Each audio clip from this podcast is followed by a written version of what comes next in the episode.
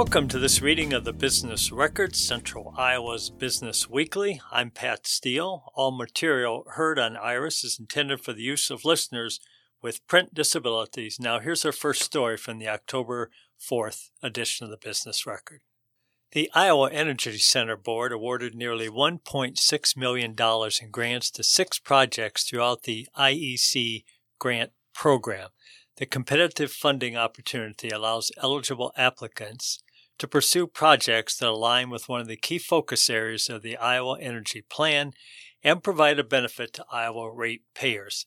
An IEC board committee reviewed and scored applications based on alignment with the Iowa Energy Plan, the ratepayer benefit, project goals, programmatic capabilities, and collaboration efforts, among other criteria. Listed below are the organizations that received grant awards. First up, Iowa State University received $201,916 for a low cost bio inspired hydroelectric system for using untapped riverine hydropower in Iowa. The University of Iowa received $315,000 for the development of functionalized nanocomposite membranes for the selective high-capacity recovery of critical materials for a clean energy transition. University of Northern Iowa received $176,358 for a Resilient Iowa Communities Rural Support Project. Iowa State University received $300,000 for a 3D bioprinting of microbial biofilms for gas pipeline corrosion prevention project. Iowa State University received $300,000 for a modernization of protection and stability techniques for 100% clean electricity project. Iowa State received $290,000 for an artificial intelligence guided lignin valorization to make bio-based batteries through interfacial engineering for waste to wealth conversion project. Obesity and overweight had an estimated $725 million, $725 million impact on the state's budget in 2022. They broke that down by $9.3 million in higher medical premiums, $18.1 million in higher public assistance costs, and 22.2 million in business tax loss, and $27.1 million in early mortality. Less than a week after the obesity's impact on Iowa's economy and labor force report by Globe Data PLC was released, the Iowa Healthiest State Initiative hosted a roundtable discussion presented by Eli Lilly and Company on October 3rd to talk about the findings from the study and next steps. Business and government leaders, as well as nonprofit organizations, were invited to learn about the report, listen to a panel discussion, and ask questions. One of the main findings from the study was that for 2022, excess weight and obesity reduced economic activity in Iowa by $5.7 billion. Jamie Haberl, executive director at the Iowa Healthiest State Initiative, said, I felt like we had some great questions. I think, you know, we don't have all the answers. This is a whole new area. And so I feel like we had a wide variety of different attendees that come from different sectors. And I think that's what's critical is it has to be a multi-sector approach to actually treating obesity and preventing it. To see that we could bring people already together from that multi-sector perspective made me really happy and we'll have to continue with that. The event featured a medical perspective from Leon Johns, a clinical associate professor of internal medicine, endocrinology, and metabolism at the University of Iowa Healthcare, a policy and patient perspective from Catherine, Catherine Ferguson, Vice President of Federal Advocacy for the American Diabetes Association, and an employer perspective from Amy Wattstrom, Chief Operating Officer for Vivid Clear RX, a subsidiary of Hy-Vee. Johns, Ferguson, and Wattstrom, along with Tracy Sims, Executive Director of Corporate Affairs for Lilly, and Dr. Jennifer Gruss, a board certified pediatrician in Des Moines, discussed ideas for next steps following the release of the report.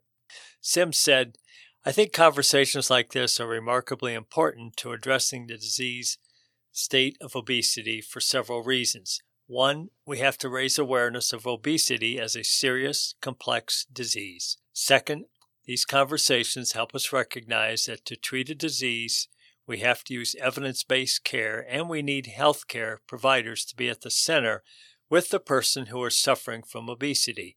And if we can take patient centric approaches, we're going to have a higher chance of getting the right therapy for the person and providing them the support that is necessary.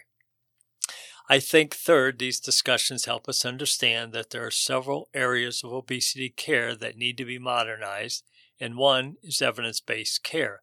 The second is improving access to all forms of care, and that means, in many cases, that health policy and health practice have to be modernized. One of the first steps that was discussed, and that can be implemented immediately everywhere, was changing the language as used when talking about obesity. Haberl said, uh, said, I'm sorry, I think there are some great resources out there like Obesity Action Coalition. I think it's first, how are we talking about it and looking at how we can talk differently about it so that we aren't stigmatizing. And I think a lot of that does start with visuals as well. When you think about the visuals that are typically used when representing obesity, they are probably not the most appropriate or sensitive. And so, how can we start to talk more about obesity like we talk about other physical conditions like heart disease and diabetes? We talk about those very openly and less in a stigmatizing manner. Hopefully, we can change that conversation here in Iowa. Elsewhere in the business record for October 4th, the new president has been named at Fredrikson Law Firm. Melody Rose has been named the new president, and it's a law firm here in the Midwest with offices in Des Moines and Ames. Rose is the firm's first female president she has worked at the law firm, which is headquartered in Minneapolis, for 33 years. She currently serves on the firm's board of directors, is chair of the firm's business division, and is a member of the compensation committee. Former Fredrikson president John Koneck is stepping down after serving 19 years as president. Koneck will focus on his real estate practice as well as pro bono and community service work. Debbie Anselm will lead the Iowa Newspaper Association as its new executive director, effective October 24th. Anselm has more than 20 years of experience in the industry, most recently serving as the association's board president and with Lee Enterprises as president, Iowa SBU. At the end of that process, the search committee unanimously agreed that Debbie Anselm is the right choice to lead the INA said Terry Christensen, INA board president. Debbie has been a leader in the newspaper industry in both Lee Enterprises and Iowa for many years. She also has experience lobbying, managing nonprofit organizations, driving revenue, and overseeing multiple publications. Anselm will replace Susan Patterson Plank, who left after a decade with INA to rejoin Gannett Company as Vice President of Strategic Initiatives which is a newly established position designed to work collaboratively with press associations around the country. Palmer Group has launched its annual survey to gauge salary and hiring expectations for 2024. The survey will remain open until Friday, October 13th. The annual survey, done in conjunction with the Greater Des Moines Partnership, addresses plans for increasing wages, hiring plans for the upcoming year, and what employers' chief concerns are for the upcoming year. Results from the survey will be published in Palmer Group's annual survey guide on November 1st. Palmer Group is a West Des Moines based employment agency that provides job placement, staffing services, managed services, and outpatient services. And you'll be able to uh, find highlights from the survey in the business record after salary guide is published. And a sports note in the business record the Iowa Demon Hawks return home to play at Buccaneer Arena in 2023 2024. Uh, Demon Hawks are a major arena soccer league. Two team will return to Des Moines for the 23 24 season and play its home games at the Buccaneer Arena. League officials and team owner Darwin Salas recently spent a full day at the arena making sure the turf, glass, and boards would be ready for the team's home opener on December 8th against the Iowa Raptors. The 34, uh, the arena, which seats 3,450 people, is also home to the Des Moines Buccaneers of the United States Hockey League. The Iowa Demon Hawks and Iowa Raptors shared the Alliant Energy powerhouse in Cedar Rapids last year and are both set to begin their second seasons in Major Arena Soccer League 2. And there can find more information about the Demon Hawks on their website. Local and state leaders broke ground on a new Des Moines International Airport terminal yesterday, saying it will meet the growing demand as the region continues to expand. The new terminal is part of a $570 million project to expand the airport, including increased parking, a new entrance road, and other amenities. The cost of the new terminal is estimated at $445 million. Speakers at the event included Iowa Governor Kim Reynolds, Des Moines Mayor Frank Cownie, Polk County Board of Supervisors Chairman Tom Hockensmith, and Des Moines Airport Authority Board Chairman Jake Christensen. The airport has struggled with capacity to handle increased air travel, which hit record levels in Des Moines in 2019. And officials say a new terminal and related improvements are an integral component to continuing the economic development momentum the region has seen in recent years. Nearly 2 million passengers have passed through the gates at the airport through August of this year, the most recent data available on the airport's website. That is up from about 1.8 million for the same period in 2022. The airport um, had, I'm sorry, the airport continues to see a funding gap of about 54 million dollars for the project, and voters will be asked to consider a 350 million dollar bond issue to help secure funds for the project when they go to the polls on November 7th. The airport will use a mix of state funding, federal airport improvement program funds, and money from the Bipartisan Infrastructure Act. The airport has also reached an agreement with 20 regional communities with commitments for $28.6 million. Prairie Meadows has also committed $5 million to the project. Kevin Foley, the airport's executive director, had previously said that additional funding from the bipartisan infrastructure could be secured with a three year window to apply for additional funding. The airport authority in July approved the first bid package for the terminal project. That package includes site work, foundation, utilities, and steel work. There will be a total of five bid packages for phase one of the project, with all bids for the first phase being in by September 2024. Completion of the new terminal is planned for the fall of 2026. Once the move into the new terminal is complete, demolition of the existing terminal will begin. Work on the 1100 space 1100 foot space expansion of the airport's parking garage is underway with completion scheduled for the spring of 2025. Catholic Charities Diocese of Des Moines will celebrate 100 years of providing service to people in central and southwest Iowa. In mid September, the organization embarked on its year long celebration toward a 100 year legacy and shared its vision for the future. To mark the milestone, Catholic Charities released a 20 minute video featuring Catholic Charities clients, leaders, volunteers, community partners, and staff sharing messages about hope and impact. Since 1924, Catholic Charities has offered individuals and families various services, including counseling, an emergency family shelter, a food pantry, and refugee services. Catholic Charities also announced a new fundraising initiative. The Catholic Charities Centennial Fund is designed to help innovate and expand all of its program areas to better address the ever changing needs of the people it serves. And if you want additional information on the upcoming centennial events, you can find that at the Catholic Charities website. Principal Charity Classic appoints executive director and a tournament director. Eventive Sports of Birmingham, Alabama, and the Principal Charity Classic announced that Alex McCarty was promoted to tournament director, and former tournament director Steve Neiman will become the executive director for the tournament. McCarty joined the Principal Charity Classic team as an intern in 2014 and has since managed two BMW championships on the PGA Tour and the U.S. Senior Open.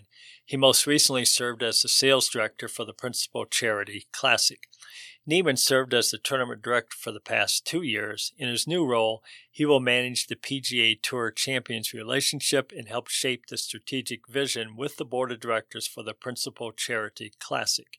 He will also continue to serve as the Assistant Vice President of the Golf Division for Eventive Sports. The 2024 Principal Charity Classic will take place May 29th to June 2nd at the Wakonda Club in Des Moines. Elsewhere, for this October 4th uh, version of the business record, Michael Cardwell has been named Fire Chief and Emergency Preparedness Director for the city of Urbandale, and the city has announced that this week. Cardwell has been the city's assistant fire chief since 2008.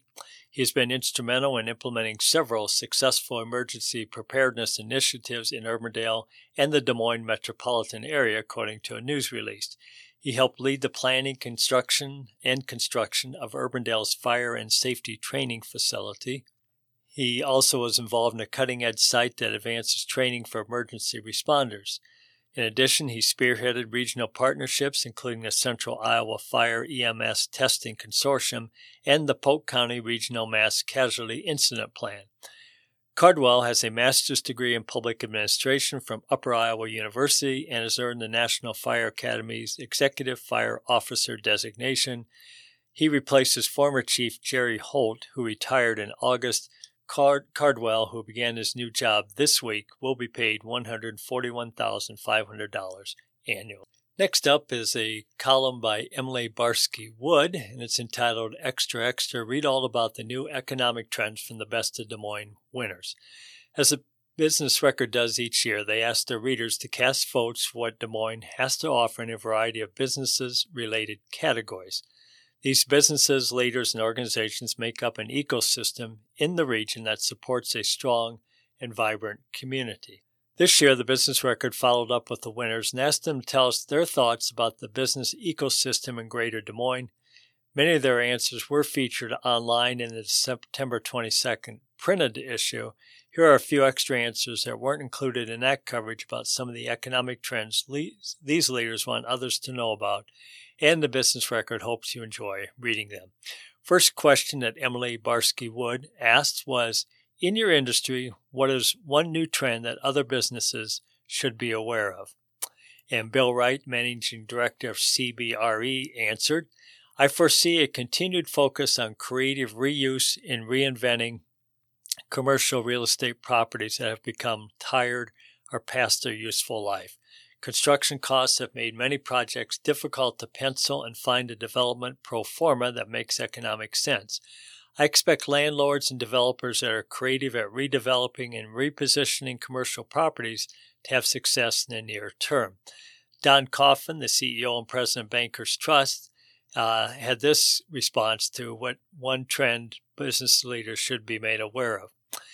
Coffin writes A strong culture is imperative and it goes beyond the perks and benefits companies offer. When it comes down to it, culture is about how you feel when you're at work. One of the biggest indicators for us has been the boomerang employees who have left and then come back to Bankers Trust because they didn't realize just how unique our culture is. Being a premier workplace is something we highly prioritize and cultivate in many ways by valuing employee engagement and communications, providing professional development opportunities, listening to employee feedback, and investing in the communities that we serve. Casey Rotas, Director of Development and Communication at the Animal Rescue League of Iowa, said, With nearly 70% of people having a pet, they are more a part of our lives than ever. We continue to see Des Moines grow as a pet friendly city in so many ways, and we expect efforts to continue to grow as we make room for our four legged loved ones. There's uh, more than one trend that we want to highlight as a business record. Firstly, the rate at which the business world is setting net zero carbon emissions commitment is increasing. Between 2020 and 2022, net zero corporate commitments increased 75%, from 20 to 35%. This trend will accelerate when the SEC's climate disclosure rule is released and carbon reporting and reduction goal requirements are added to the U.S. federal acquisition regulation. Secondly, more and more building users are asking about and improving indoor air quality in their facilities. Business Record receives far more questions about the versatility and the air quality of HVAC systems than ever before. This is factoring into design and leasing decisions more than we've seen in the past. Actually, that's uh, not from the business records from Brad Schoenfelder, who's the president of Midwest Region Ryan Cost, so I apologize for that. And third, Brad said, lastly, construction technology is always advancing. One method of advancement we are testing is creating a digital twin of our built facilities using reality capture technology. Using this, we are able to improve upon construction output in future facility operations. This has become this has even more potential when coupled with artificial intelligence to capture and analyze performance data. Stephen King, the executive director of Des Moines Arts Festival, said that nationally artists are diversifying where they sell or present their work. Rowena Crosby, president of Tero International, said that the new trend in her field is that employees entering the workforce consider professional development to be part of their compensation. Business leaders who recognize this and champion training and coaching opportunities for people at all levels of organization will enjoy a fully skilled and highly motivated workforce. Craig Erickson, the business unit director of Des Moines Shive Hattery, said the new trend in his field is artificial intelligence can potentially transform the architectural, engineering, and construction industry by combining human creativity with computational power, resulting in more innovative and effectively built environments. Artificial intelligence offers a range of benefits to the industry, enhancing various aspects of design, analysis, and decision making, such as design optimization and finding more efficient, cost effective, and innovative solutions.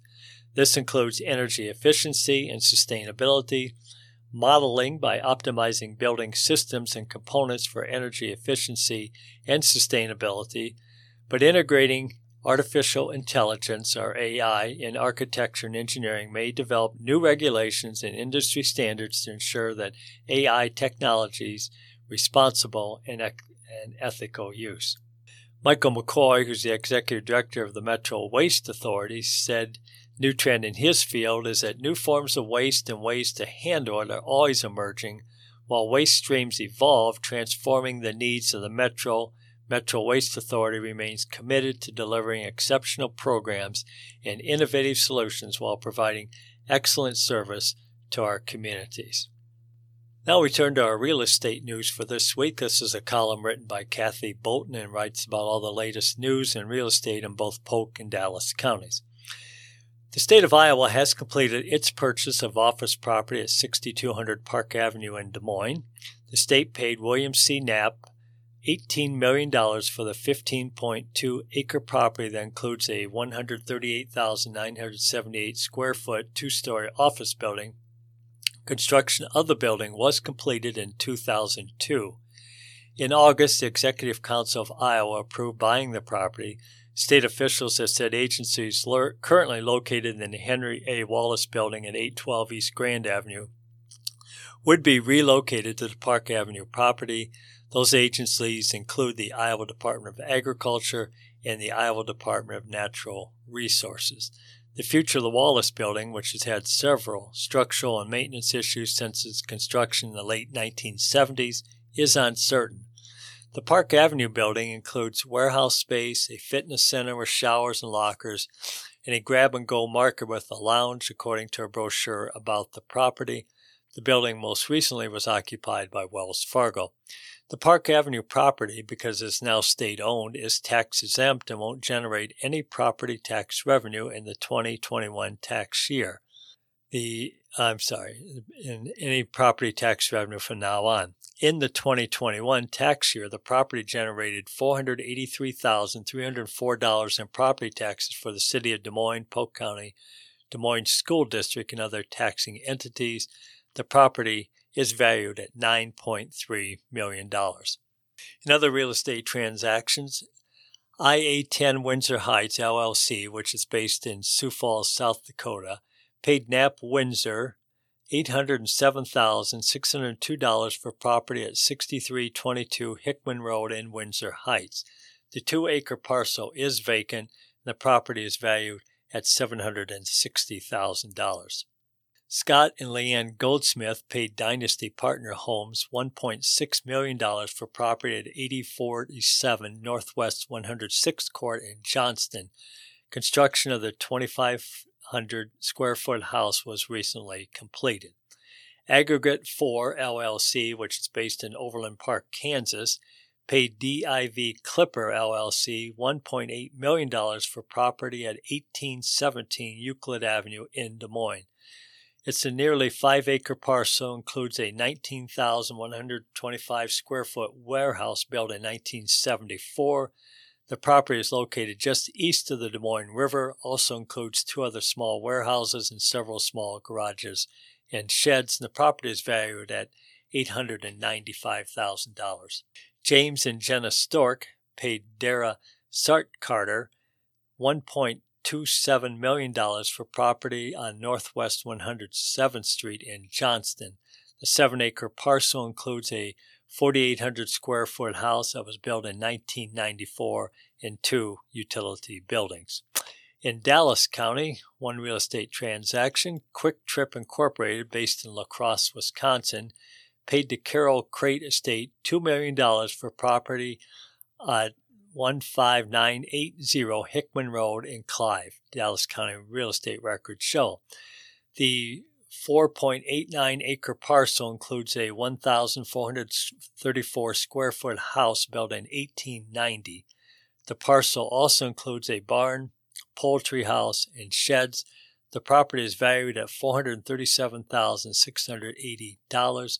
Clive's Planning and Zoning Commission and City Council have approved a preliminary plat and site plan for a Kwik Star convenience store planned on the site. Construction is expected to begin in early 2024. A new convenience store is expected to open in the fall of 2024, according to Clive City records. Invest Des Moines is accepting proposals for the redevelopment of vacant property at 3524 6th Avenue in Des Moines. The site had been home to the Highland Park apartment building, which was recently torn down. Invest DSM is a joint effort between the city of Des Moines and Polk County to expand revitalization efforts in the city's neighborhoods, and it owns the property. The nonprofit group has proposed developing a mixed use project on the site called Commons at Highland Park. Proposals are due by 5 p.m. November 30th. For more information about the request for proposals, you can check the Invest Des Moines website. Developers interested in learning more about the project are invited to attend an information meeting from 8:30 to 10 a.m. on Thursday at Invest Des Moines offices, and that's located on 525 Southwest 5th Street, Suite F in Des Moines. You're listening to this week's edition of the Business Record. Our thanks to the folks at Business Publications for providing a copy of the Business Record to Iris so that we can read it for you. If you have any comments on this or any other Iris program, give us a call at 515 243 6833. Harry Bookey inducted into the Multifamily Executive Hall of Fame.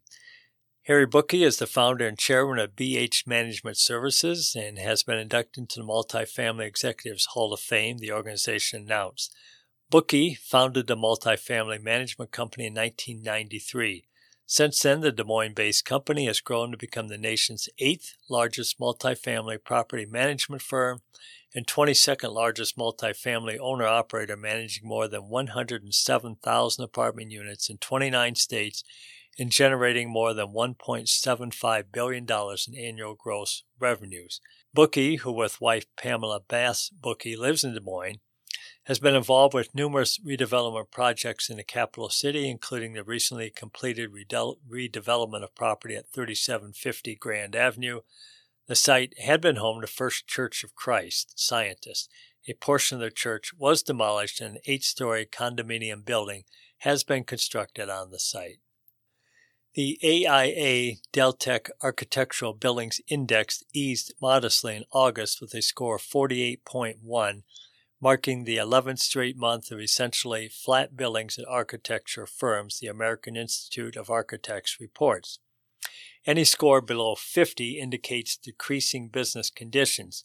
In the Midwest region, which includes Iowa, the August score also was 48.1. A year ago, the Midwest region score was above 50. The ABI has identified a decline in billings in the Midwest this past August, Jessica Reinert, AIA Iowa's executive director, said in a prepared statement. The only market sector seeing growth is commercial industrial. New project work is stalling within architectural firms. And this decline is creating some uncertainty on to what is to come for the remainder of 2023. Kwik Star planned in Norwalk's mixed use development. A Kwik Star convenience store with fuel pumps is planned in Norwalk on a three acre parcel located south of Chatham Avenue and east of Iowa Highway 28. The city's Planning Zoning Commission in late September approved a site plan for the project. The project is planned in Norwalk's Hughes Century Crossing Retail District, which is part of the mixed use development called Norwalk Central. The development is expected to include retail shops, hotels, restaurants, sporting and recreation venues, and public spaces such as trails, parks, and an amphitheater. The Kwik Star project includes a 953 square foot convenience store with an attached car wash and 10 islands with fuel dispensers.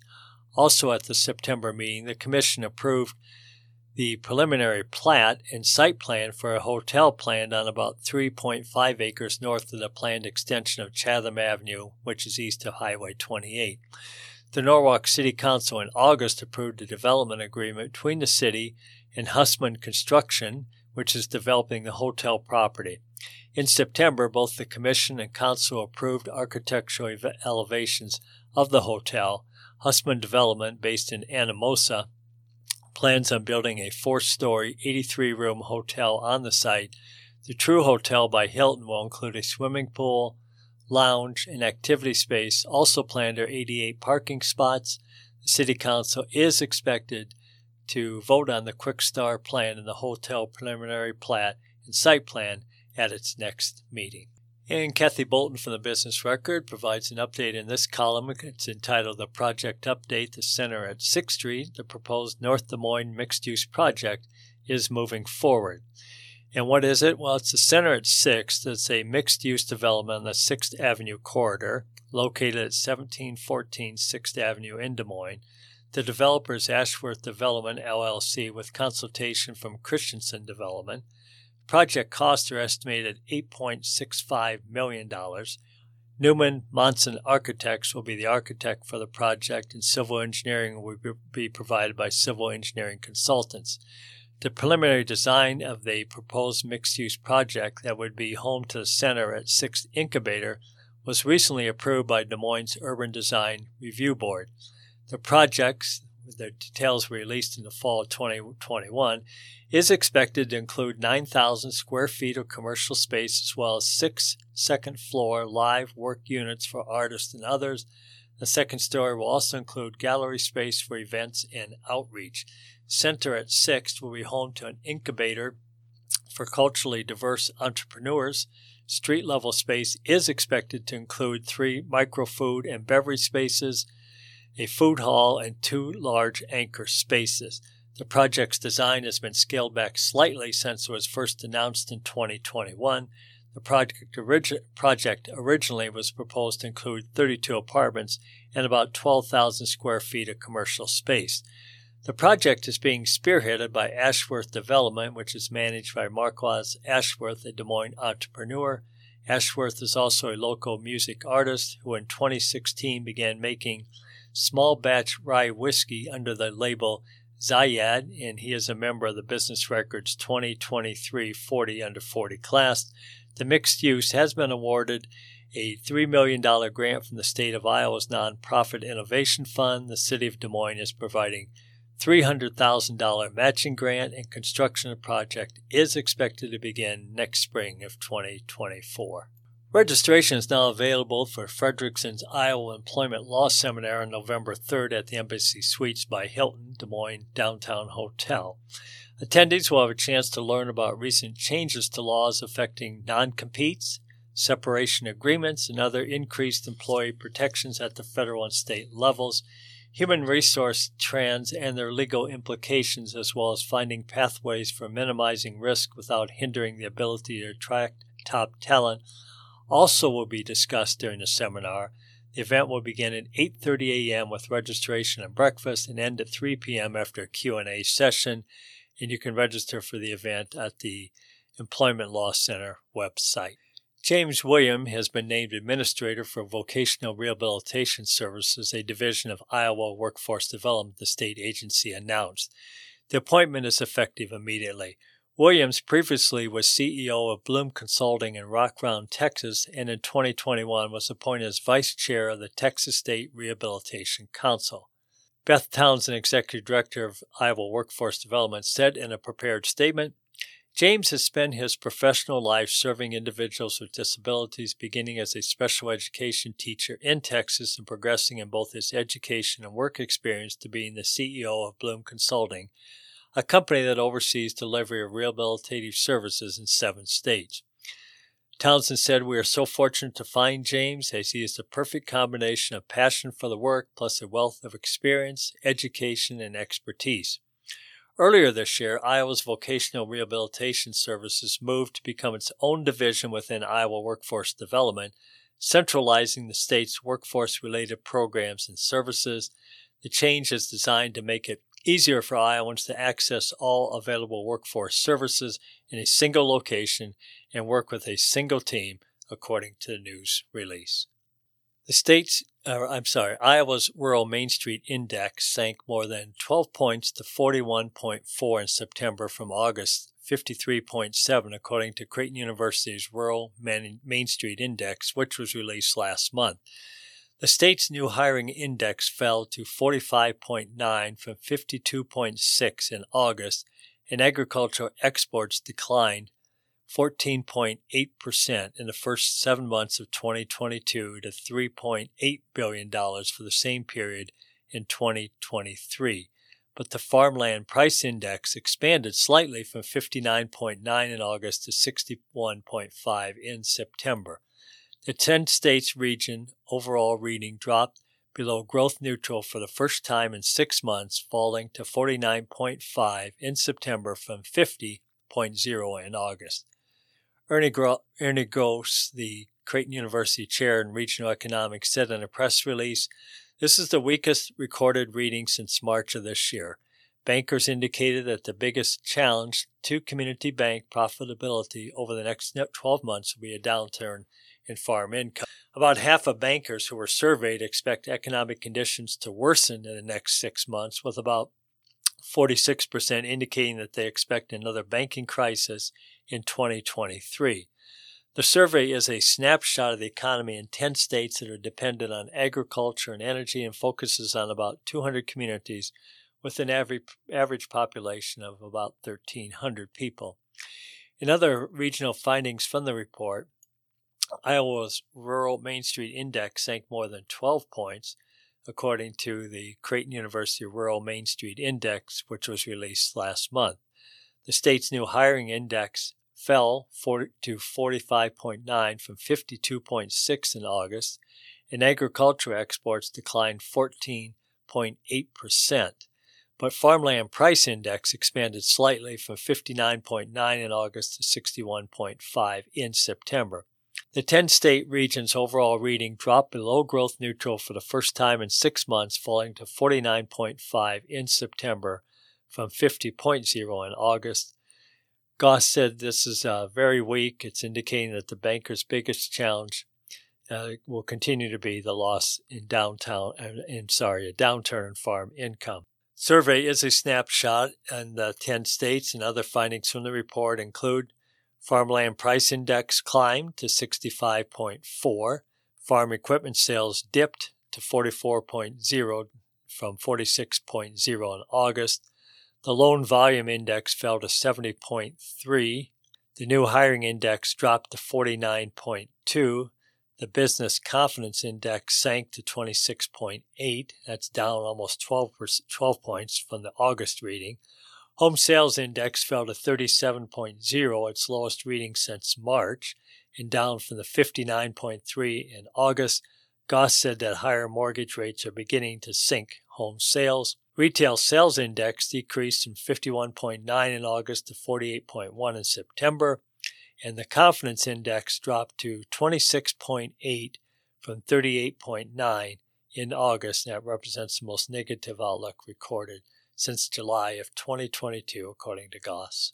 Corteva, one of the world's biggest agricultural companies, has filed a lawsuit in federal court in Delaware accusing the seed gene editing company Inari Agriculture of illicitly obtaining Corteva seeds from a U.S. depository and illegally shipping them to Europe, and that's according to the Wall Street Journal. Corteva alleges that the startup made small changes to the plant's genetics and now is seeking to patent the seeds in the United States. Theft of proprietary technology hurts not only our company, but also ultimately our nation's farmers, said Sam Eathington, Corteva's chief technology officer. Inari declined to comment. Seeds are at the root of the global agricultural industry, generating tens of billions of dollars in sales. The world's largest crop seed developers include Corteva, Bayer, and Syngenta, along with a slew of startups, are investing in the potential of gene editing technology in crops, which allows scientists to make precise changes to plants' existing DNA. Unity Point Health, the Polk County Housing Trust Fund, and community partners will gather to celebrate the Center Street neighborhood by dedicating a historical marker at Iowa Methodist Medical Center uh, today, Thursday. According to a press release, the event will honor the significance of Center Street, a once vibrant hub of black culture and life that was lost to urban renewal and the construction of the freeway, which is Interstate 235. By the 1940s and 1950s, the neighborhood was home to barbershops, restaurants, nightclubs, grocery stores, and pharmacies, lawyers' offices, funeral homes, pool halls, hotels, laundries, service stations, a movie theater, a photography studio, and a print shop. But in the early 1960s, much of the neighborhood was torn down to make room for the freeway. The historical marker event is free and open to the public and will begin at 4 p.m. Despite declines, optimism remains high about the strength of Iowa's economy. This is a story written by business record reporter Michael Crumb. The state's manufacturers are beginning to feel the effects of a slowdown that has been forecast by some economists, according to Iowa Business Council's third quarter economic outlook, which was released this week. The report shows that while the organization's members remain positive about the next six months, optimism has slipped from the prior quarter's report. A score of 50 or higher indicates the positive sentiment about the state's economy for the next six months. The Iowa Business Council is made up of 21 leaders from the state's largest employers. In the latest report, the overall index score is 59.92, and that's down 4.25 points from the second quarter of 64.17. Individual components of the report also declined. Sales expectations declined 6.85 points to 61.90. Employment expectations fell 5.36 points, and capital expending expend, expectations fell slightly down uh, 0.54 points to 60.71. Joe Murphy, the Iowa Business Council president, said the decline in the report scores are the result of economic uncertainty that continues.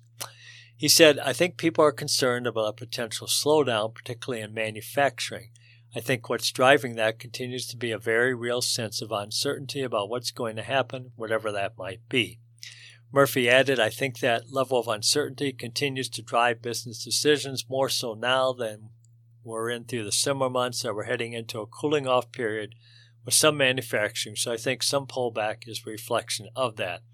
He said the fact that capital spending index fell only slightly is a sign that Iowa's economy will remain strong.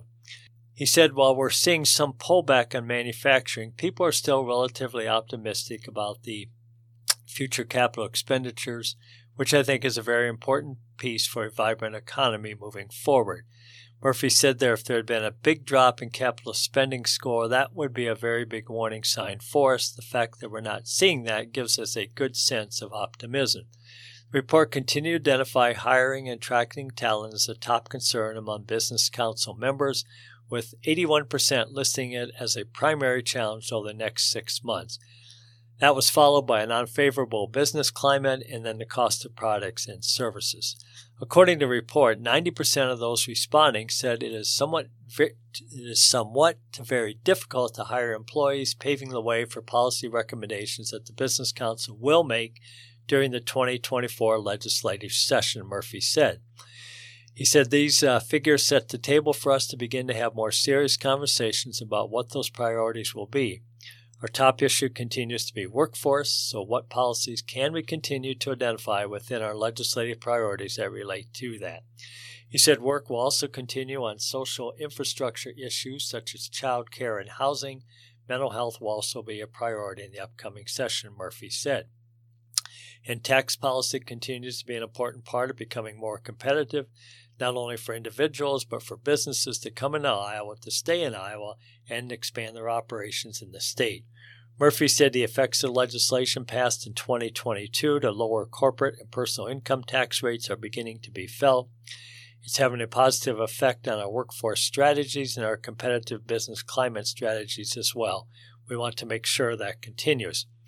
Murphy said continued work on tax policy and social infrastructure can help address Iowa's workforce issues. What can we be doing just now from a tax policy perspective what can the state do to better attract new businesses to Iowa? He said. That's a talent attraction tool. That's a population growth strategy. If we can get a big business to Iowa, they're not only going to create business opportunity here in the state, but they're going to bring a lot of people into the state as well, which will put us at an advantage to make sure we're in a position to continue to thrive. And now we'll read the uh, Elbert files, and this titled uh, this week is Airport History Part Two. This is a column written by David Elbert of the Business Record, and uh, begins with Jets in the Middle Years.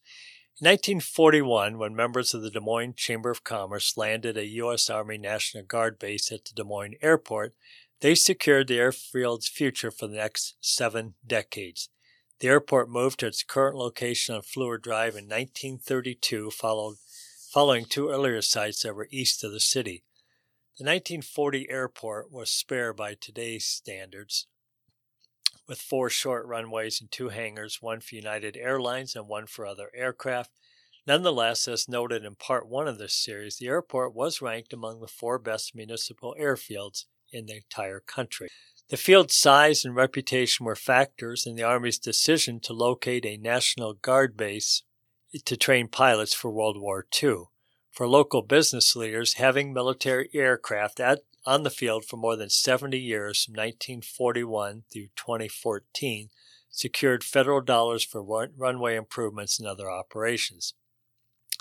The city's first flyover by military jets was during a 1948 air show attended by 75,000.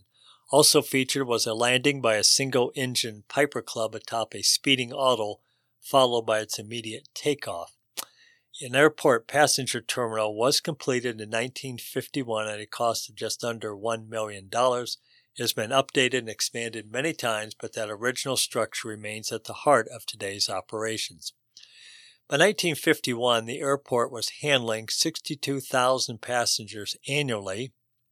It grew in spurts to nearly 3 million passengers today. A popular feature of the 1951 terminal was its Cloud Room restaurant, where former managers of the Hotel Savery and Grace Ransom's Tea Room were in charge and where stylish customers could watch takeoffs and landings by increasingly sophisticated aircraft. Some 15,000 people attended the terminal dedication on Sunday, September 23, 1951. A record 411 small airplanes landed that day. Wheeling around the airport, they buzzed like a swarm of gnats, the Des Moines Register reported. Another 100 aircraft were kept away by heavy rain and low visibility in northwest Iowa. During the, 19, during the early 1950s, a 7,000 foot runway was built to handle military and eventually commercial jets. A terminal expansion in 1959 involved adding a 340 foot unheated concourse to connect passengers with flights. A second level of that concourse now contains passenger screening operations. Beginning in 1971, two wings were added, today's A and C concourses. Plans called for a B concourse extending straight out between A and C, but the growing size of modern aircraft made it unfeasible. In 1984, at the urging of local business leaders, city officials rebranded the Des Moines Municipal Airport as the Des Moines International Airport. The name change was more aspirational than factual, although a few private and charter flights did serve foreign destinations. Air travel changed a lot in the 1970s as passenger jets replaced propeller driven aircraft and airplane hijackings added security concerns for travelers. The first X ray machines for scanning luggage and metal detectors for passengers arrived in the mid 1970s. For many years, the rules were loosely enforced, but that changed immediately following September 11, 2001 terrorist attacks involving commercial aircraft. Des Moines air traffic stagnated after 1970s and 1980s deregulation efforts reconfigured air travel and created new issues. For several years, this cost as much to fly to Chicago, 450 to $500, as it did to fly to the coast. In 1999, Access Air, a Des Moines based startup, initiated flights between Des Moines, Los Angeles, and New York. The service lasted nearly two years, but failed in part because it could not attract business travelers from local companies who continued to use corporate jets. Next, business leaders focused on attracting Texas based Southwest Airlines, which was already providing competitively priced flights from Omaha and Kansas City. To win over Southwest, Des Moines hired Don Smythe, the recently retired Omaha airport director, who had recruited Southwest to that city. Part three of this column will look at how Smith, Smythe changed air travel culture in Des Moines and traces the history of the current airport expansion plan. And again, that was the Elbert Files written by David Elbert, a columnist for the Business Record. The Iowa Association of Business and Industry survey shows diverse business outlooks for upcoming quarter. In the previous business survey sent to the Iowa Association of Business and Industry board members, businesses provide a balanced outlook on sales for the next quarter.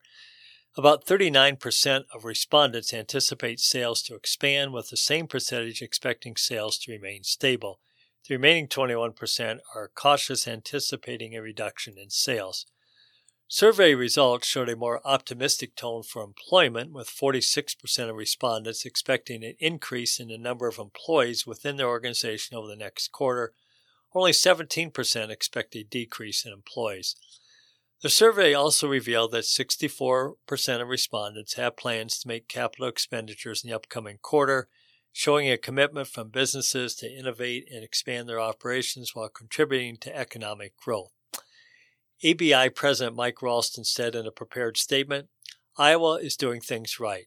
With recent news of state government surplus, accelerated business tax reductions, and regulatory changes, Iowa businesses are primed for continued growth Iowa businesses and our state leaders have made sound decisions that continue to insulate us from the extremes. Each quarter, ABI sends a quarterly business survey to provide a comprehensive snapshot of the industry's current state and future trajectory. The survey for the fourth quarter of 2023 was sent to ABI board members in mid September. ABI will also host its annual Iowa Manufacturing Conference and Legends in Manufacturing uh, this week to provide insight and advice on the top challenges and opportunities facing Iowa manufacturers today, from using new technology to finding new markets. And that conference uh, be at the FFA Enrichment Center on the DMACC campus in Ankeny. The Iowa Wolves in Principal released their 2023-24 Community Celebration Games. The Iowa Wolves, which is an NBA G League affiliate of the Minnesota Timberwolves, and Principal Financial Group will continue their collaboration with the return of community celebration games presented by Principal this season. Local organizations will help create and present unique player jerseys in celebration of the many diverse communities in Iowa with an ensuing jersey auction to benefit local nonprofits. All six community celebration games will return from the 2022 23 season, and the games this year include on December 3rd, Pride, Cap City Pride. On December 15th, Disability Empowerment Night. On January 23rd, it'll be AAP Night. Iowa Asian Alliance. 7 p.m. on February 3rd, Black History Night. Uh, the benefiting organization there will be the African American Museum of Iowa. Uh, March 16th will be Hispanic Heritage Night. The uh, recipient there will be the Latino Heritage Festival. And March 29th, Women's History Night. Girl Scouts of Greater Iowa and Art Force Iowa will be the beneficiaries of that game. And our final story from the business record for the week of October 4th, Iowa Secretary of Agriculture Mike Naig announced that the Iowa Department of Agriculture and Land Stewardship will again offer its crop insurance discount program for acres that are planted with cover crops. Farmers and landowners who plant fall cover crops will have the opportunity to apply for a $5 per acre discount on the spring crop insurance premiums. Farmers and landowners will be able to start enrolling in the crop insurance discount program on December 1st. And you've been listening to the business record on IRIS, the Iowa Radio Reading Information Service for the Blind and Print Handicap. I'm Pat Steele, and thank you for sharing your time with IRIS.